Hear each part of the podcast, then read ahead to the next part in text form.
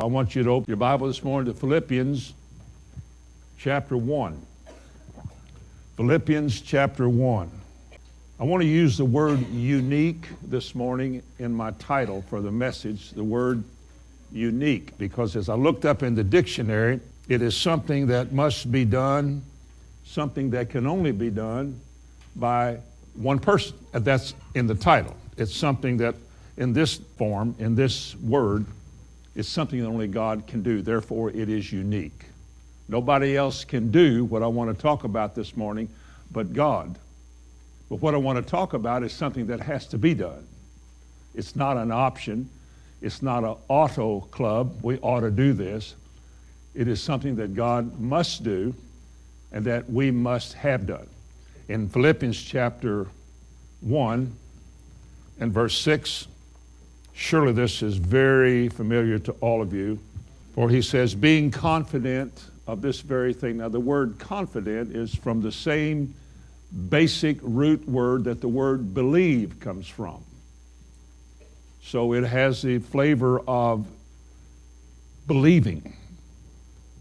Being confident of this very thing, that he which hath begun a good work in you will perform it until the day of Jesus Christ. It appears to me that something must be done. That when we all, all of us, whoever we are, when we came to the Lord, we were everything except what God wanted. That is, we weren't spiritual people, we weren't dedicated people to God. We just realized we were sinners. God offered to forgive us, and we took Him at His word, and we came to Him with minds that need to be renewed, a life that needs to be reprogrammed, and a direction to go that we know nothing about. But here we are, and He's willing to do something that only He can do. Now, the Bible says God begins a work. That is, He begins to do something. Now, we're told many times in the Bible that when God saves you, He begins to make adjustments in your life. He begins to cleanse you, begins to refine you. Well, He is at work in you. Remember Philippians 2 God is at work in you, both to will and to do of His good pleasure. So, what He's doing is what He wants, but He also makes you want this to happen and you want Him to do it because you realize the more you walk with the Lord, you can't do what He wants you to do. I don't care how hard you try, what kind of program you're in, you cannot, without Him, do what He wants. And if what he wants is not done, then where will we be? At the end. So there's something that God has to do. You see, this idea of performance comes from a Greek word which means to bring to an end or accomplish. The word he will complete this. Complete. He will bring it to an end. You can't. That's what impressed me the most about this. Of course, I've thought like this for years, but we're coming down to the end right now as I speak this day. We're in the end times. The world is more shakable now than it's ever been in history since it's created. There's more dangers lurking, more damage can be done now amongst men and in nations than ever before. There's more uncertainty, more meanness, more ugliness, more indifference to life now, this day, than ever before. And this day is different from all the other days in history because now those kind of people can do great damage because of bombs and nuclear warfare and terrorism and the dangers that lurk every day and perilous times, as the Bible said, truly have come. And as we look at all the world scene, and there's no solutions to all these problems, at least nobody's brought one yet. And we see all the gloom and doom out there. There's another picture you can look at. It's what God is doing. Because what God is doing is just the opposite of that. He takes things that are messed up, turned around, confused, things that the devil has tampered with your whole life, and he begins to affect those lives to change them from what they used to be to something that is rich and good, peaceful and joyful, and has no fear of what's coming in this world. These are the last days. The devil's doing something, and God is doing something. And the work that God is doing, he says, is in you. We like to look at great movements and things that are happening and lots of people involved and running to and following and getting excited about. But he said, the Almighty said, the work that he is doing is in, inside you. It is you that he is after. It is you that he is going to change. Like he said in 1 Corinthians chapter 1 and verse 8, he said, Who shall confirm you unto the end? He shall confirm you unto the end that you may be blameless in the day of our Lord Jesus Christ. And the word confirm means establish. I don't know why he would do this for us. I think my entrance into Christianity years ago, initially, because I didn't know anything, I just figured that God was glad to have me and that all I need to do was find my seat in the religious setting and just try to be a better person. But when I really got saved, I realized there's much more to life than just going to church. That there is something way beyond me out there that God wants to do. There's something I don't know anything about. There's something out there that is so important that I know nothing about that I must find it. That's why we gravitated to people who taught us years ago. That's why we got convicted and unsettled when we began to hear the word taught to us because it brought us out of a complacency, out of some lethargic, indifferent state of mind. We begin to get uneasy because we realize we're not cooperating with God. We're not really paying attention. We're not allowing Him to speak plainly to us. But because we were particularly stirred, this is the work of God to make you concerned. Whoever you started with years ago may not have been concerned then. They may not be concerned today, but you were because God Himself chose to do something in you, something that made you look for Him, something that made you seek after Him, something that He wanted. Remember, Paul wrote, We are His workmanship, created in Christ Jesus unto something.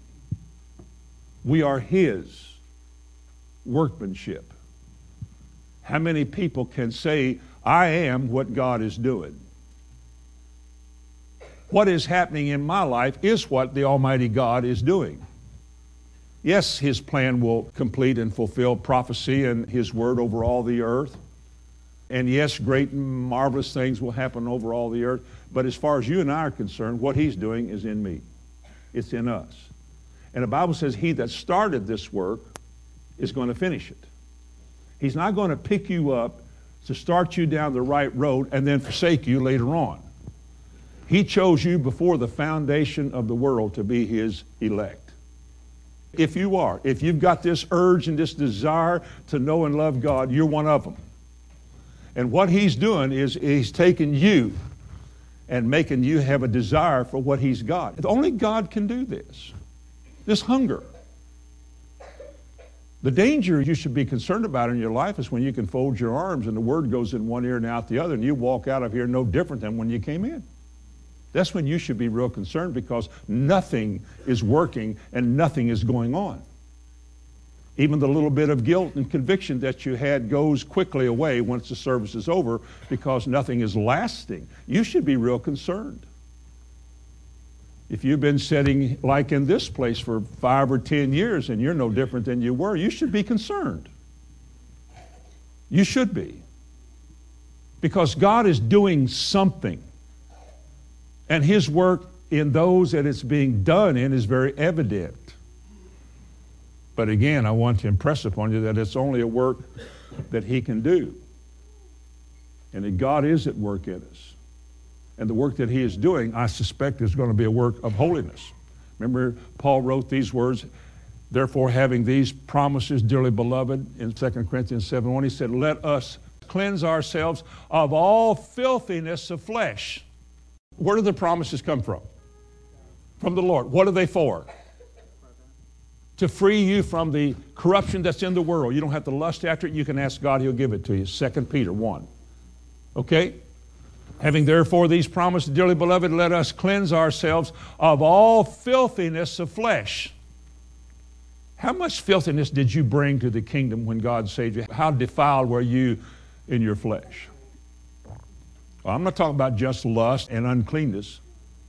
I'm talking about unforgiveness and bitterness and meanness, as well as indifference and who cares. Just attitude is an unclean thing. Let us cleanse ourselves from this stuff, from filthiness of the flesh, and what else? Does it say spirit? What does he mean, cleansing ourselves from filthiness of flesh and spirit? Listen to me. Because I don't know if we think about this enough, or maybe you young folks need to.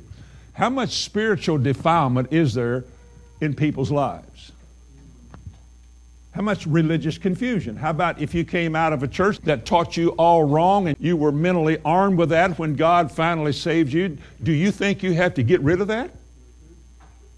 Yeah, because you can't approach God in darkness. He's a God of light. There might have been demonic activity in your life that was passed on through your family. There could have been a lot of demonic activity in your life. Ways that were curious and mysterious. That's not right. You brought that with you into the kingdom. God knew you were that way when He saved you. When He saves you, you come before Him, all of that's there. If you don't deal with it, it'll stay there then he, in his program of his work in you, he begins to pour out his word upon you if you're willing to listen to it, and his word begins to locate you. You understand? His word begins to bring to the surface these problems in your life, these weaknesses and these defilements. It's God who is doing the exposing. His word is like a light. and It begins to shine upon you, and it leaves nothing uncovered because God is going to change all of you, not most of you, but your whole life. If you want out of here, you don't want to change anymore, go to another church or quit or change your attitude or read another book. You don't have to put up with this. But you can't make it to where God is bringing you unless He does a work in you. At what point can we quit and say that's enough when God says there's more? So that word begins to shine in our life. We begin to be exposed that uneasiness. Every time you go to church, you get convicted about something, I hope. Something else you got to deal with in your life. Something else. And the only way you can deal with stuff in your life that's going to keep you from God is by desiring to hear what God has to say and then to respond to God and say yes. This is where faith comes in. I take God at His word. I will accept as true what He has said. I deny myself my rights to act the way I used to act anymore because God must judge that. And your life begins to change. This is why we're here. We're not here to hear some clever sermon, some new slant on something, or some new information about the Iranians. We're here to hear about you. It is God who says the work that I'm doing inside of you is a work that is so necessary that if I don't do it, I not only cannot use you, but you are useless to me. If a man would purge himself from these things, wood, hay, and stubble, what does the Bible say? He shall be a vessel unto honor, useful, meet for the master's use. But if he doesn't purge himself, if you don't respond and cooperate with God, listen carefully to what he is saying, judge yourself, examine yourself, deal with yourself. This is how God deals with you. And that's why it's such a privilege in these last days for us to hear the word. But we're to cleanse ourselves from all filthiness of flesh and spirit. This is where the change takes place this is where the victory comes to creep into our life. This is when the old truly does pass away from its control of you and new things happen. We call it the lordship of Jesus. He comes in and your life takes on purpose and meaning. But he never does this without his word. And if the word that people are hearing today is darkness, it's not true, it's not exactly right. If it's not an unadulterated, pure word that you may grow thereby, you don't grow, nothing happens. I can't tell you in the last days how deceptive it is in Christianity. I don't know the magnitude of it. I just know that Jesus said in the last days there will be many deceivers. Impostors and evil men will mislead and be misled all over Christendom. And if we have engaged ourselves in a form of religion, for example, that denies the power of religion and we just have to do the best we can because God ain't going to do anything, we're going to be defeated. And we're going to find ourselves living aimlessly without purpose. But when God speaks and we begin to deal with it, oh, what a wonderful experience it is. Let's go to 1 Peter chapter 5. That's our main text today. Just wanted to get you started in Philippians. Sort of a warm up, okay? But 1 Peter chapter 5. Now, in Peter's epistle here, chapter 5, he begins by talking basically to the leaders, you young men that are going to be preachers here in the last days and proclaim, and others who you, you don't know yet what you're going to do, but you probably will also. He talks about the elders in verse 1 and 2. He said in verse 2, feed the flock of God. Feed them. Don't impress them, feed them. The word feed is the word poimaino, which means shepherd or pastor. It's translated that way in the Bible. Shepherd the flock of God. Feed them. Taking the oversight of them. Care about them. Not because you have to, but because you want to. Not because you're getting paid to do it, because you're not getting paid to do it. You're getting supported, but you're not getting paid because you're not a hireling. You're not doing this for a fee. And do it of a ready mind.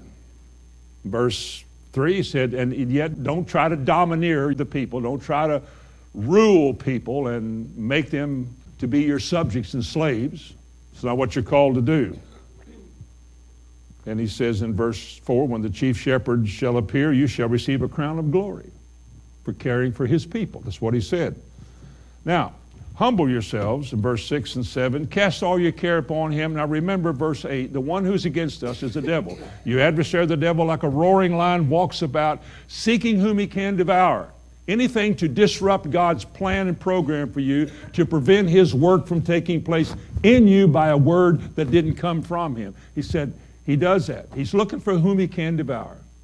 And we're to resist him steadfast in the faith, knowing that the same kind of afflictions are being accomplished in our brethren who are in the world. Then in verse 10,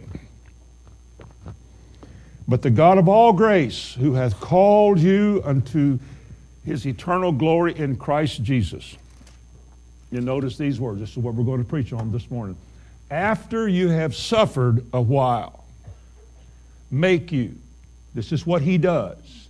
He will make you perfect, established, strong, and stable. He will settle you. This is what everybody in this assembly, me and you, this is what we all need, and it's really what we want. But let's take the first part of that verse. Do you see where he says, after you have suffered a while? Looks like we could bypass that. Suffering is not an enjoyable, fun time. We're told this that all who live godly in Christ Jesus shall suffer persecution. Why would that be? Why is it that I'm trying to live a life and trying to do what God wants me to do and it bothers my family, it bothers my friends, my husband, wife. It just bothers everybody around me because I'm really trying to live the Christian life and it just bothers people and they're always nagging at me, just picking at me or talking against me. Why? Because it's the work of the devil to pick at you. But God allows that. This is allowed to come against you and come at you because this is how you're going to prove to God where your heart really is. You don't know what you believe until you're given a chance not to believe it. I wouldn't lie. What if somebody put a gun to your head and it's either the truth or you die? Would you lie? You've never stole. What if you had a mistake or something on your income tax and it's going to cost you $10,000 if you check the right box? Would you? Because this is what the devil does. Is He's a tempter. He's a misleader. He's the one who uses logic and reason in this life about what is sensible and what is reasonable, what you ought to do. Well, after all, don't you think? And yet God makes it clear this is the way, walk ye in it. There are no substitutes. There's no angles, no tricks with God. Just do what he said. So everybody's persecuting you. You're trying to live the Christian life. And the Bible says, all that live godly in Christ Jesus suffer persecution. You can get out of it.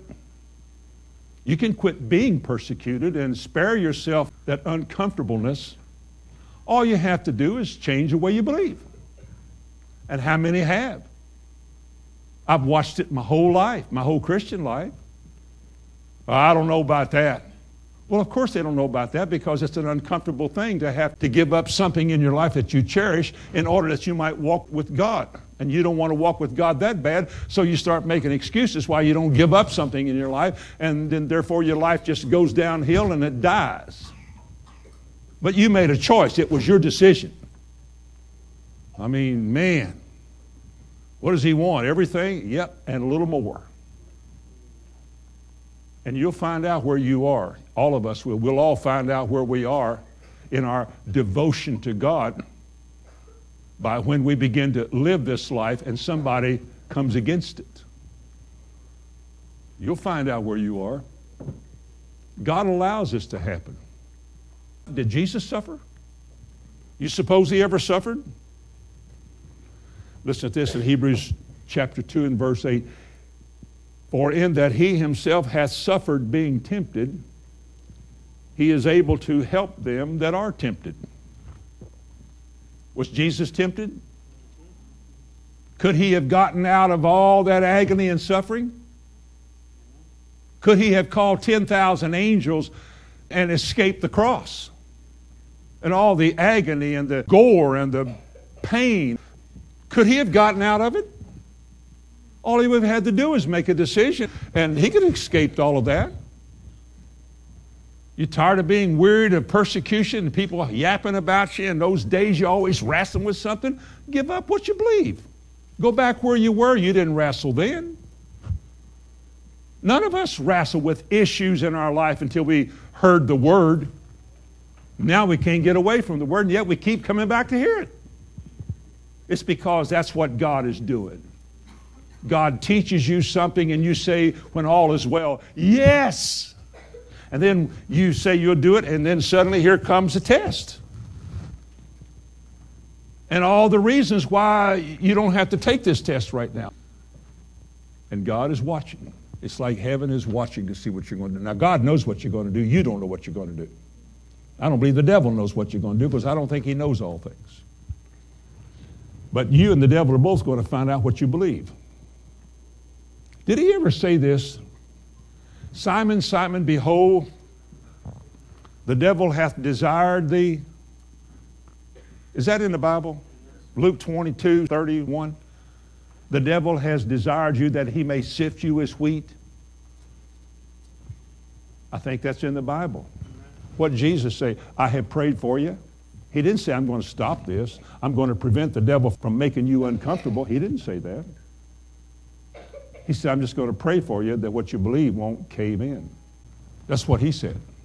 Peter, to whom he spoke, wrote these words. He said, Think it not strange concerning the fiery trials that are going to try you as though something strange has happened to you, but rejoice in as much as you are partakers of his sufferings. He's leading you into this.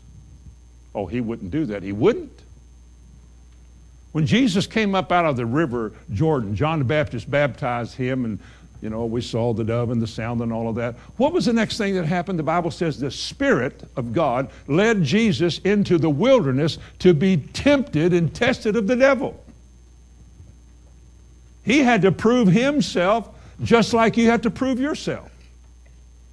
In fact, the last day in Jerusalem, he was tested by the Sadducees and the scribes and the Pharisees, all the legalists who were trying to find an error in his life, they all came and said, Master, tell us. And he was tempted. He was tempted in the wilderness when he was out there for 40 days and 40 nights. Nothing to drink, nothing to eat, miserable, howling, cold nights, wild animals and wild beasts, scorpions, snakes. Would you like to have gone with him? And he's out there pleading with God, strong tears and crying, it says. It wasn't comfortable out there. He wasn't in some kind of a little heavenly cloud out there with his air conditioner and heater going, say, Hello, Father, how are you doing? He was on his face struggling. It was dirty. It was cold. It was miserable. He himself said he had no place to lay his head. He did all of this for us. He proved himself to be the Lamb of God who was a perfect sacrifice from the Almighty God for the sins of mankind. There was no flaw in him, no sin, no spot, no wrinkle, anything. He was a perfect Lamb and he dealt with everybody's sins, but he had to prove himself to be that Lamb. Now, he knew who he was and all of that, but the world didn't know. Remember, he was not only the Son of God, he was also the son of Adam. He was a man. He was referred to as a man several times in the New Testament. Jesus, the man. He learned obedience to the things he suffered, just like you. He has been tempted, as us written in Hebrews 2:8. He was tempted on this earth. And he is able to help those that are tempted. Jesus knows how you feel. There is a human experience in the Godhead. Somebody up there knows exactly how you feel this morning about what you're going through. Somebody knows exactly all your anticipations and your fears. Somebody knows all of that. They've been here. We have a great high priest in the heavens who is able to help us because he came where we were, lived the way we live, defeated the devil said, I have overcome the world and has gone back up to heaven. And he ever lives to make intercession for us. Now he knows, so we're without excuse. We can never say, yeah, but he was Jesus. Yeah, he was also a man. He also suffered, just like you suffer, but suffering is a part of the Christian life. How about suffering for your convictions, for your beliefs at school, on the job site with your parents, your convictions. You believe like that? Listen to what he said. Listen to what Peter wrote. 1 Peter 2:19. For this is thankworthy if a man for conscience toward God endure grief, suffering wrongly. For what glory is it if when you are buffeted for your faults you shall take it patiently? But if when you do well and suffer for it, or you take it patiently, this is acceptable with God. This is how you prove that your heart is with Him and for Him. And Peter goes on to write if we suffer for righteousness' sakes, if you suffer for the right reasons, happy are you. You're just simply experiencing Christ's sufferings. Remember, we read that a while ago? Think it not strange concerning the fiery trials? You're suffering what he suffers. Christ has come back to live in your life. He lives in your hearts. He's doing a work in you. He's showing you a new way to go. Go this way. Say this, talk this way, quit saying it, quit going it, quit reading it, quit watching it, quit wearing it, go this way, go this way, don't eat that, don't, don't drink that, go this way. And so you start obeying him. You're not uh, some little zombie mechanic. You got a will. You're making decisions. You're cooperating with him. And so you're making the decision. I'm going to do it. I'll go with him and he begins to do a work in you and you start getting persecuted, you get suffered, you lost your job, everybody's mad at you. You wouldn't sign a petition. People think you're nuts. Your church is a cult. They distance themselves from you, don't want to really be around you because you have chosen to live so differently than everybody else.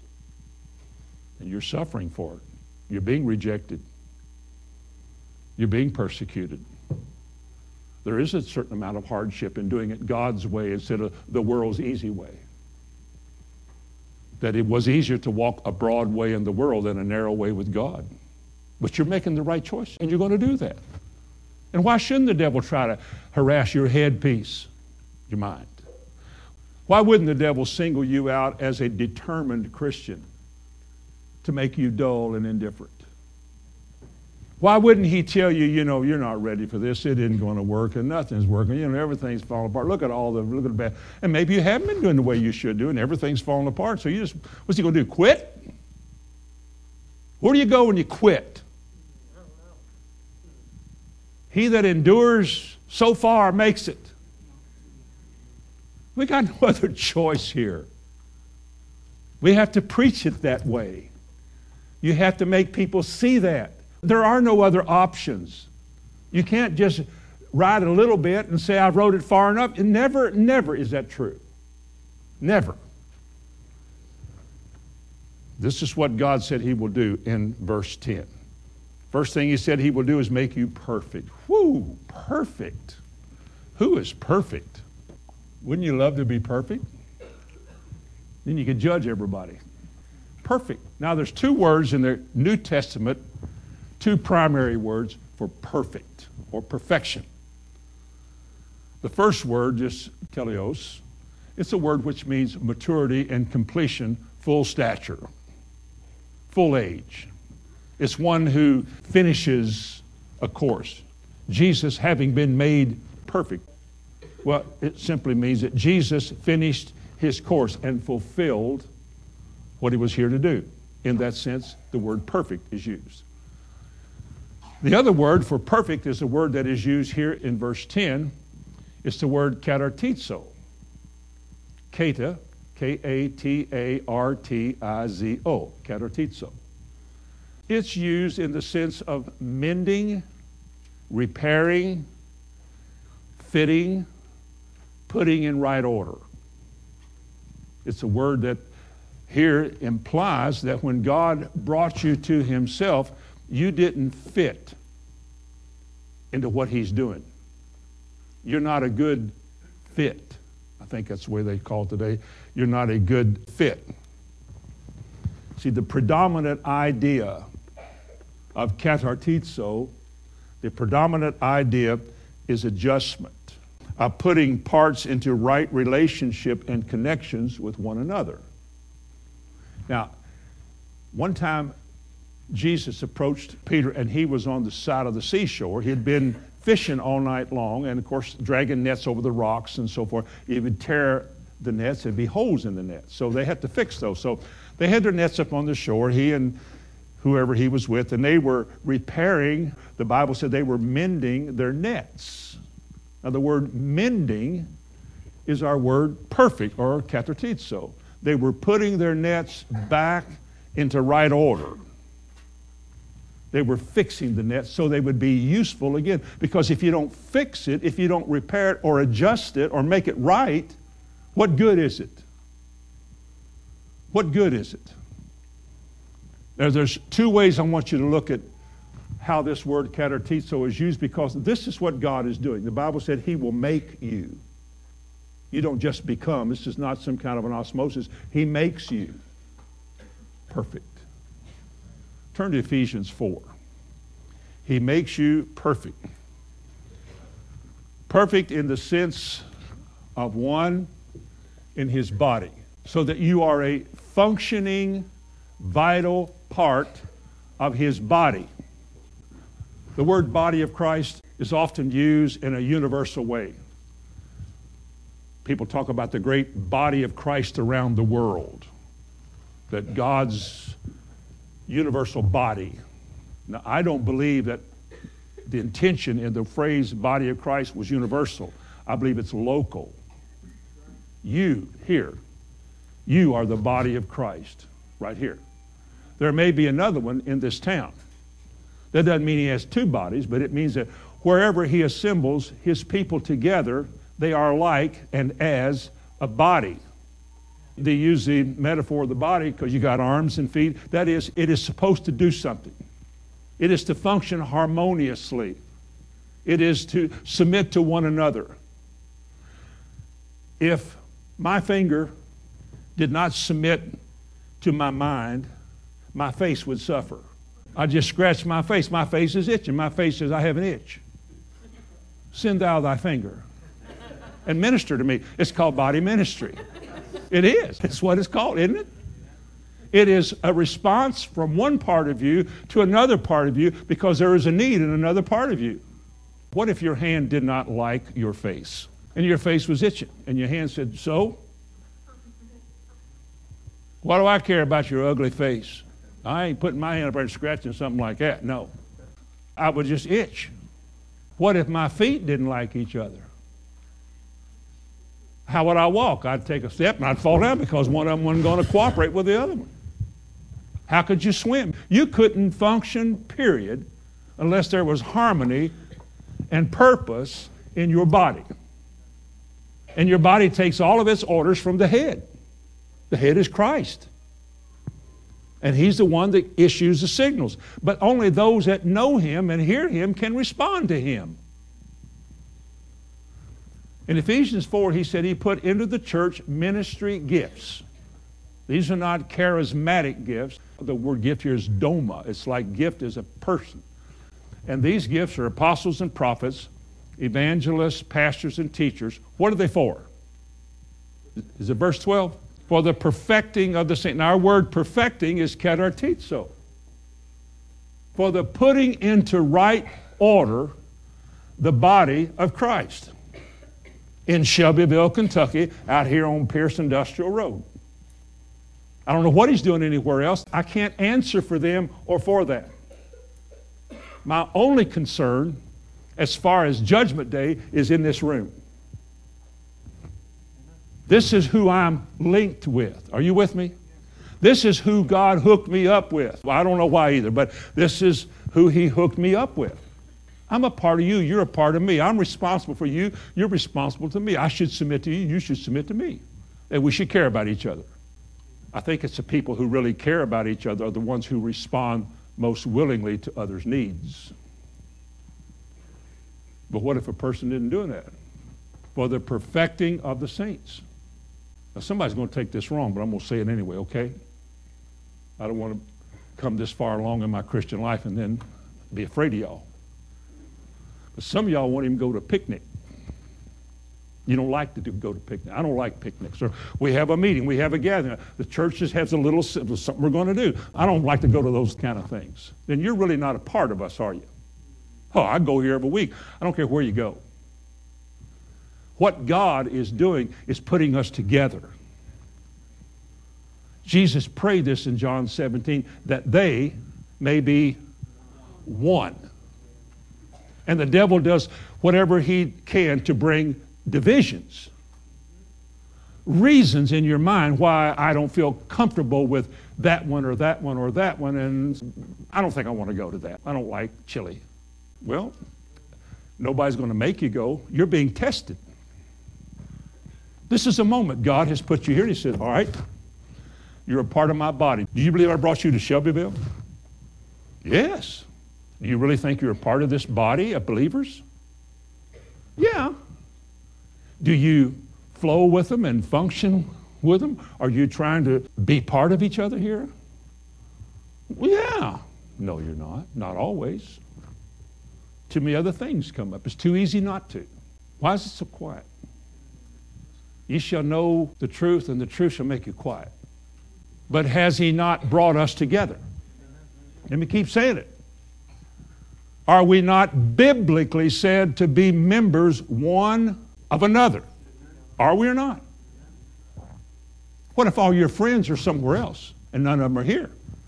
What if you have a greater desire to be with people outside of here than you do with people in here? Now I'm meddling now. I know it. I know it. But no wonder you're uncomfortable. I thought about this this week, this point right here. The only real friends, true friends, not real friends. I have childhood buddies I grew up with. I talked to one the other day. My only true friends are right in this room. I don't run around with. I know other people. I've been to other places, other people. Only people in the world I'm comfortable with are people right here. See, I feel I'm obligated to love you and to speak the truth to you and not hold it back unless wisdom would dictate not right now. See, you're whom I am with. You are my brothers and my sisters in the body that God put me in. Well, you're the preacher. I know I'm a preacher, but I'm as much a part of this as you are. I just happen to do a different thing here, but I'm responsible to be here. I'm responsible to function here, to pray for the people here, to do what I can to be of some assistance to you. And dear God, if I am a finger and you itch, may I care enough to scratch you May I just say, well, there's a scratcher somewhere else in the church. Let them do it. If I don't care about that, I don't really love you. To love somebody is to care about somebody, is to minister. We are members one of another. And he said that he gave into the church apostles, prophets, evangelists, pastors, and teachers. Ministry is not to entertain you. Are you listening? It's not to impress you. It's not to gain your admiration and say, oh, we couldn't do it. It's nothing like that. The purpose of ministry, period, is to make disciples, teaching them all the things whether I have said to you and requiring them to live this way. And fuss at them if you have to. Like this thing about fellowship. When we don't fellowship the way we're supposed to, I should say something. You can take it personal. I don't really care if you do. That's fine. But just think about it. Just think about it. Because you see, he said, I didn't say this, he said that he put in the church all these gifts for the perfecting of the saints. Look at verse 16. How can verse 16 work if we don't even like each other or even know each other? I told a person here one time who came sometime here to church. They went to other churches part of the week and they came here and one time said something to me, You're my pastor. And I said, This doesn't bring you friends. I said, I'm not so sure I'm your pastor. You're only here half the time. You're at another place the other half the time. Well, I don't know which one of us is the leader. Maybe you need the best two out of three. I didn't say that. I know who's here. I know who's not here. And more than you know, I know why you're not here when you should be here. If there's a called assembly and you say you're a member of the body, you should be here. Whether you have other likes or not, you should be here. You should. Every time we meet together, I think Jesus said he would be with us. And where he is, things can happen. You can learn things about people you didn't know. You can pray about them. You can sit at a picnic and drink tea and, and have a good conversation. You don't have to stay till dark and say, Can I go home? Preacher, can I go home yet? I've been here. No, you should have gone home a long time ago. No, we're here not because we have to be here. We're here because we get to be here. This is my family. This is my family more than anybody else in the world. And that doesn't bother me because I like people here. I really do. I really do. This other thing, go over to Galatians chapter 6. Not only does he want you to be a part of the body, but he wants you, as I've been saying, he wants you to care about each other. Brethren, if a man be overtaken in a fault, let me ask you a question. You ever seen a Christian here doing something wrong? If you see a brother or sister overtaken in a fault, what are you supposed to do? Call the pastor. Call the preacher. No, ain't what he said, is it? Because you're a member of the body, you have a responsibility for what's happening here, like I do. I have to give an account because I'm the one that sort of orchestrates this thing, hopefully by the help of the Holy Spirit. But if you see a brother overtaken in a fault, what do we do about it? Well, it says if your Bible says the same thing mine does, it says, You which are spiritual. Now, nobody wants to admit that. But if nobody admits that, then nobody can do anything about it. You who are spiritual, restore such a one. Now, the word restore is our word for perfect. Katartizo. Put that man back in right order. He's out of whack. He's getting away from this. He's wandering away. He's starting to lose his grip. Or she is. They're starting to get into the other things. They're drifting away from these convictions that they once had. The narrow line they once drew. The years have broadened that way, and they're starting to drift around, and, and they're not keen spiritually anymore. And you can see it. You need to go talk to them. I know many times I should have done that to my own fault. I've seen some of you sit here through the years, eager and zealous, and then later on in life, for whatever reason, you know, your arms folded, partially interested. Think, what's happened here? Well, I don't know, but it would be right to go to a person and say, Are you doing all right? It appears that you're troubled by something and you're not responding spiritually to God. Can I help you? Am I intruding into your space? Or am I right?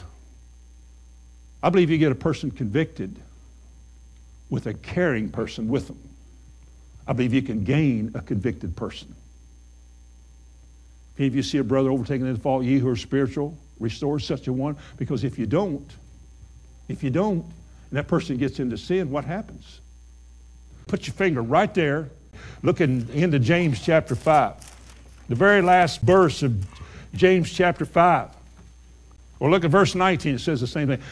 Brethren, if any of you do err from the truth and one convert him, let him know that he which converteth the sinner from the error of his way shall save a soul from death and shall hide a multitude of sins. Do you care? This is the work of God to make us look at other people, not only ourselves, but to look at other people. We are our brother's keeper. I am. You are. We are brother's keepers. Because you see, all Scripture, listen to me, all Scripture is given by the inspiration of God and is profitable for doctrine, for reproof, for correction, and for instruction in the right ways of God, righteousness, that the man of God may be perfect, thoroughly furnished unto all good works. We got to have the Word, we got to have a heart and a desire, and we must be willing to do what He said. And when He does, God will make us perfect. Second thing, go back to 1 Peter 5 again. Second thing He will do is He will establish you. He uses the word establish. That means He will establish you. Now, establish you simply means He will make you stable. We could use a bunch of that too. Make you stable. It means to set fast or establish firmly. So that all the things that cause people to get thrown off course doesn't happen to you.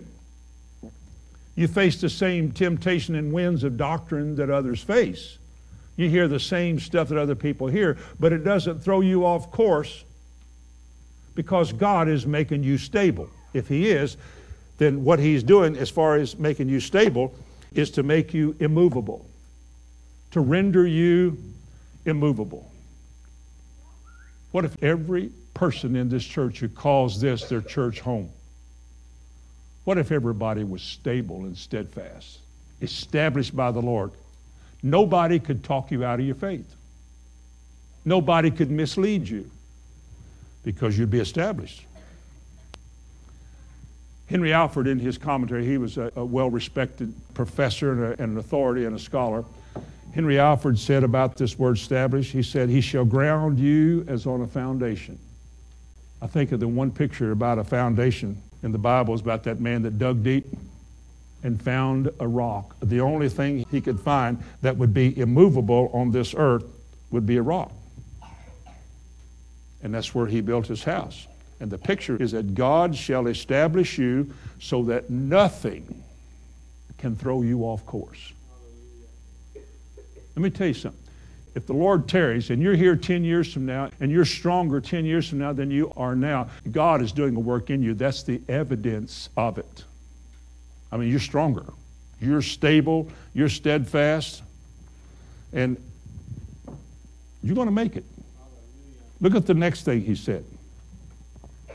Verse 3 in 1 Peter 5.10. He said, he will strengthen you. Remember the word in Ephesians 6, be strong in the Lord and the power of his might. How many people have ever searched the scriptures to see what that is? What is it that I'm to be strong in? I know what it says, the power of his might, but where exactly what, specifically, what is it that I can latch a hold of that was given to me as defining his might? What is it? Because that's how I'm strong. Be strong in the Lord. Not be strong in your personality where I'm just tough, I can take a lot. And what he's talking about. He said, Be strong in the Lord. You got to find out where his strength was. In what way was Jesus strong? That's what your strength is. He gives that to you. It doesn't come to you because you hope to have a good dream tonight If you find out what I'm talking about, you'll search the scriptures and find out. You'll shut your day down or your activities down because you're compelled. Something is urging you on the inside to find out what it is that makes me strong. It's not me saying I'm strong because I've heard people say they're strong for 40 years and they fall away. I've seen people in places that were strong. The place doesn't even exist anymore because people their strength was not in the Lord and in His Word, but in a system or in, a, in what they thought could never fail. I want to be strong. I want to be standing when it's over. Not because I am particularly strong, but because Jesus in me has made me strong. He's the one that does all of this. In Ephesians chapter 3 and verse 16, it says this that He would grant you, according to the riches of His grace, to be strengthened with might in the inner man. In the inner man. Is it not God doing a work in you? Would you agree with me that a man is strong when he is loyal and devoted to Jesus? That when somebody comes along and speaks unrighteous things or distorts the scripture or wrests the scripture or changes the meaning of scripture and, and excuses this. Well, now, after all, you know, nobody's perfect. When they start talking that way, does that make you know something's wrong? You know why? Because you're strong. You're not only grounded and established by the Lord, but being grounded, God keeps doing a work in you that makes you strong. You're able to resist. And the devil cannot just throw you off course anymore. You're faced by those things. Every wind of doctrine, all the adversity the devil can blow, it comes at you. But I look around this room, people, some of you have been facing adversity off and on for years. You're still here. Others that used to face the same thing, they quit. Why didn't you quit or find an easier way? Because God has made you strong. And fourthly, in 1 Peter 5, fourthly, he said that he will settle you. He will settle you. Like our verse about foundation, settle means to ground securely. Now, these are the things that God is doing. He will perfect you, He will establish you, He will strengthen you, and He will settle you. Now, only He can do this. No preacher can make you do this. A preacher could teach you this, but only God can do this. And God does this, as I've already said, as you cooperate with what He says and you begin to receive it, God makes it a part of you. It makes you strong, it makes you stable, it makes you steadfast. Turn to Colossians chapter 1 and verse 21. And you, here in Shelbyville Christian Assembly this morning, you and me, you who at one time you were alienated or cut off and enemies in your mind because of your wicked works, yet now hath God reconciled in the body of his flesh through death. Notice this to present you holy and unblameable and unreprovable in his sight. Does it say that? Now, is this the goal then that God has for us? He knew what he got. We all can relate to wicked works, vile mindsets, and ugly living. I don't care what you did and how bad it was, it doesn't matter. It's all under the blood. You've been forgiven. But he brings that kind of trash to himself and he cleanses it on the inside. And you know the word is designed to renew your mind. And he begins his work that I've been talking about for an hour. He does that because the end of this journey, if this work continues to take place in your life and you keep getting more and more spiritually alert and sensitive and desirous, you will come to the place where God's work in you makes you holy, listen, unblameable, and unreprovable in his sight who knows all things. Do you see what the, the magnitude of that? I wonder, how can this be?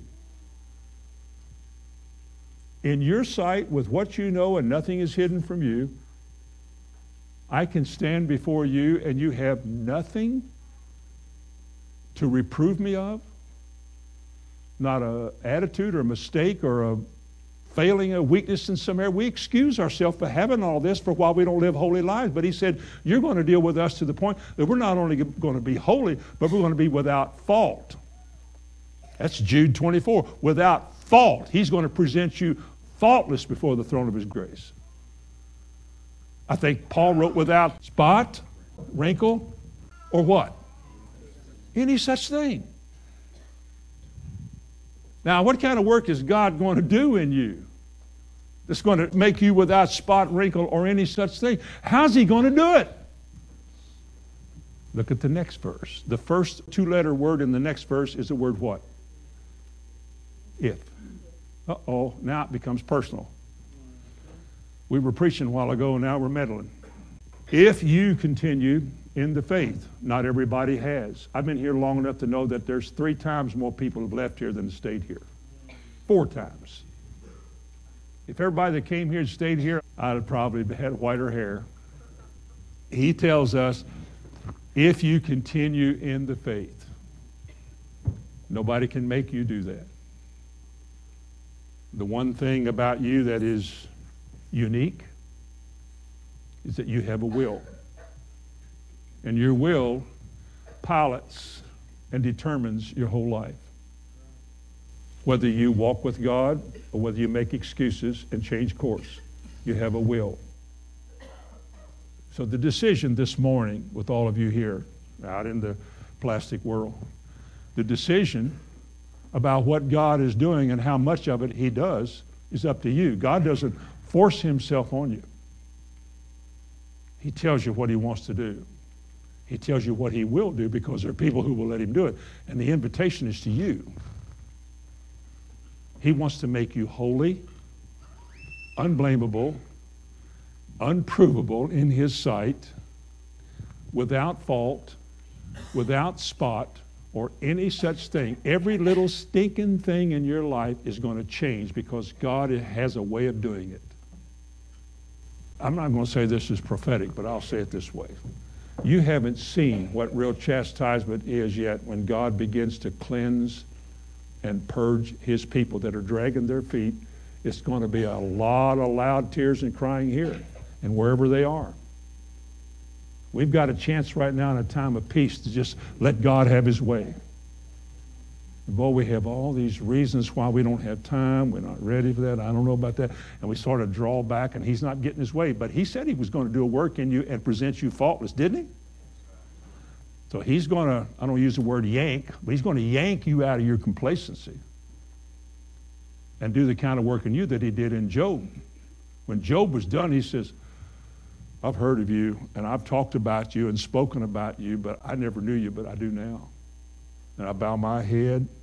These are my words. And I lower myself before you because you are God.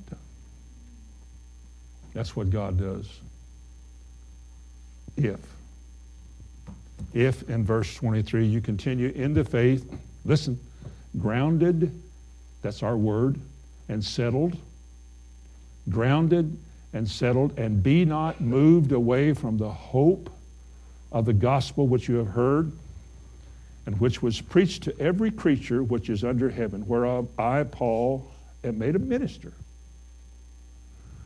What testimony do you fathers in this room have with your children when you talk about Jesus but you don't live it? What testimony do you mothers have with your sons and daughters? If you take them to church and you talk about this, but all the mistakes and all the decisions you make at home and the stuff you do just denies the Lord. Do you think they're going to continue this way? Your kids are going to sit in here and wonder what's wrong here. They hear what I'm saying and they know it's right, but they're not seeing it. Don't see it. What do you children, you young folks think? What do you think your parents think when you come in here and you say you're a Christian and and you sing your songs and go through all your little meetings and you go home and you sass and you won't pay attention. Everything that your parents say, you protest it. What do you think they're supposed to think? They're really glad about your Christianity? It's not Christianity at all. There's no evidence of Jesus manifesting himself in your life. Families get dysfunctional, they don't work right. I watched it when I grew up. One day when my eyes got open to it, I made a decision. I don't want that. And it was a little late, and I drug my feet some too. But you don't have to. You can learn from our mistakes. If you continue in the faith, will you? Be not moved away from the hope of the gospel, the promises that God has made, which you have heard, which was preached unto you. Jesus said, Whosoever cometh to me and heareth my sayings and doeth them, I will show you who he is like. He is like a man which built a house and dig deep and laid his foundation upon a rock. And when floods and temptations, trials, and bad days came in his life, like floods do, and they beat vehemently upon the house that you're building, they can't shake it because your house is founded on a rock which Jesus said is like a man who comes to me, who comes to Jesus, listens carefully of what he says, and does it. He won't fall. When it's over, when the roll is called up yonder, they'll be there. Amen. Bow your heads with me. Heavenly Father, as we come to the time of the communion of the bread and the cup, a reminder to us of the body that was broken, the blood that was spilled,